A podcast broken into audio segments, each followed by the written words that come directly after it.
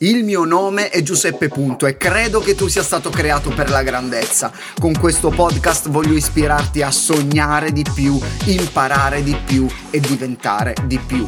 Benvenuto nell'Officina dei Sogni, il podcast che aiuterà i tuoi sogni a prendere il volo. Senti anche tu la pressione della società che sembra che tutto debba essere perfetto? Oggi online sembrano tutti vincitori, vincono sempre. Vediamo alzare coppe, indossare medaglie, spargere like come se fossero noccioline. Eppure nella vita reale sono più i flop e le sconfitte che le vittorie. Lo so che vogliamo essere tutti dei vincenti, ma non sempre riusciamo a raggiungere quello che vogliamo. La vita è imprevedibile, per questo è affascinante. Sembra che per qualche strano motivo vogliamo nascondere l'unica cosa che tutti abbiamo in comune. E che siamo un po' un disastro. Dai, su, dimmi, dimmi che non fai pasticci.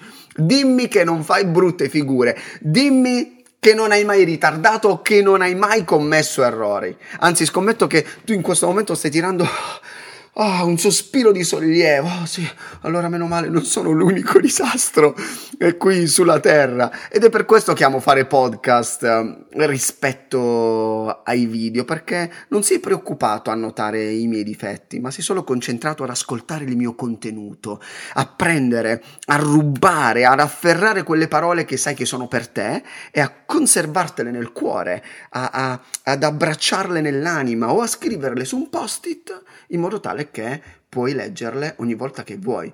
Ti faccio una domanda, pensa al tuo personaggio preferito di un libro o di un film. Cos'è che ami così tanto di loro? Anzi, scommetto anche che questi personaggi, eh, che questo personaggio che magari hai pensato non ha una vita perfetta. Si impegna sicuramente a dare il massimo, però non ha proprio una vita perfetta. Perché? Perché noi amiamo quei personaggi con cui possiamo immedesimarci. Noi amiamo quei personaggi che hanno problemi. Noi amiamo quei personaggi che affrontano le difficoltà e hanno difetti. Perciò perché ti aspetti di essere perfetto? Sono forse quelle cose che non ti piacciono di te e reputi difetti quelle cose che ti rendono un personaggio interessante. Non, non fraintendermi, non sto parlando di difetti che offendono la gente, ma sto parlando di imperfezioni che ti rendono uniche. Non ti squalificare così. Smettila di sminuirti. Perdere non significa fermarsi. Lo so che la sconfitta fa male, ho provato e provo anche oggi molte volte questo dolore. Lo so che sei deluso perché non doveva andare così. Questi ultimi due anni sono stati brutti, non dovevano andare così. Eppure, eppure, eppure abbiamo perso la possibilità di stare con amici e parenti, non parliamo poi della salute. Oppure avrai perso l'opportunità di fare quel viaggio all'estero che avevi programmato per imparare eh, l'inglese o un'altra lingua. Oppure hai perso l'opportunità di iniziare a frequentare l'università non da dietro uno schermo. Ma solo perché non è successo quello che ti aspettavi, solo perché abbiamo perso queste opportunità, non significa che sei fuori strada. Non sei uscito dal percorso dei tuoi sogni. Tu sei esattamente dove devi essere ora. Si perde.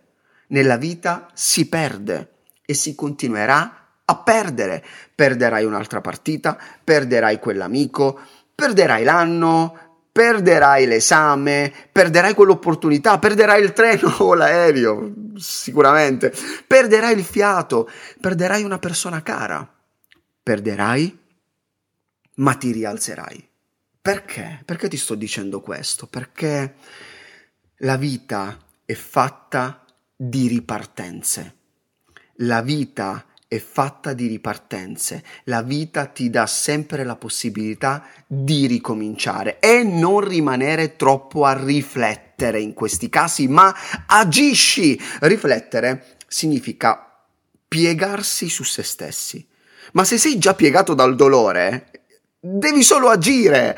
L'azione ti tira sul morale, perché anziché stare nel letto ed aspettare la mamma che ti porta la colazione al letto perché hai perso, agisci. Ci sono dei momenti nella vita in cui è importante riflettere, ci sono altri momenti invece in cui è fondamentale agire. Le sconfitte bruciano, ma non possono diventare una scusa per rinunciare ai propri obiettivi e ai propri sogni.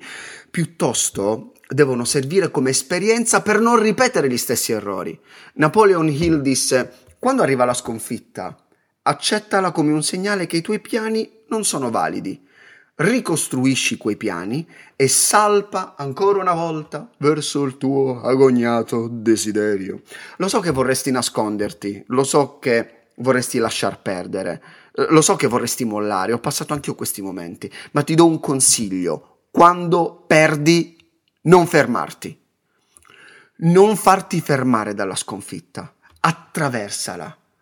Ascoltami, voglio ripetertelo perché è una lezione che ho imparato nella mia vita. Non farti fermare dalla sconfitta, ma attraversala. Dopotutto, cosa ci insegna la sconfitta se non ad andare avanti? se non a guardare alla prossima partita, al prossimo progetto credo che i ragazzi debbano imparare ad accettare la sconfitta.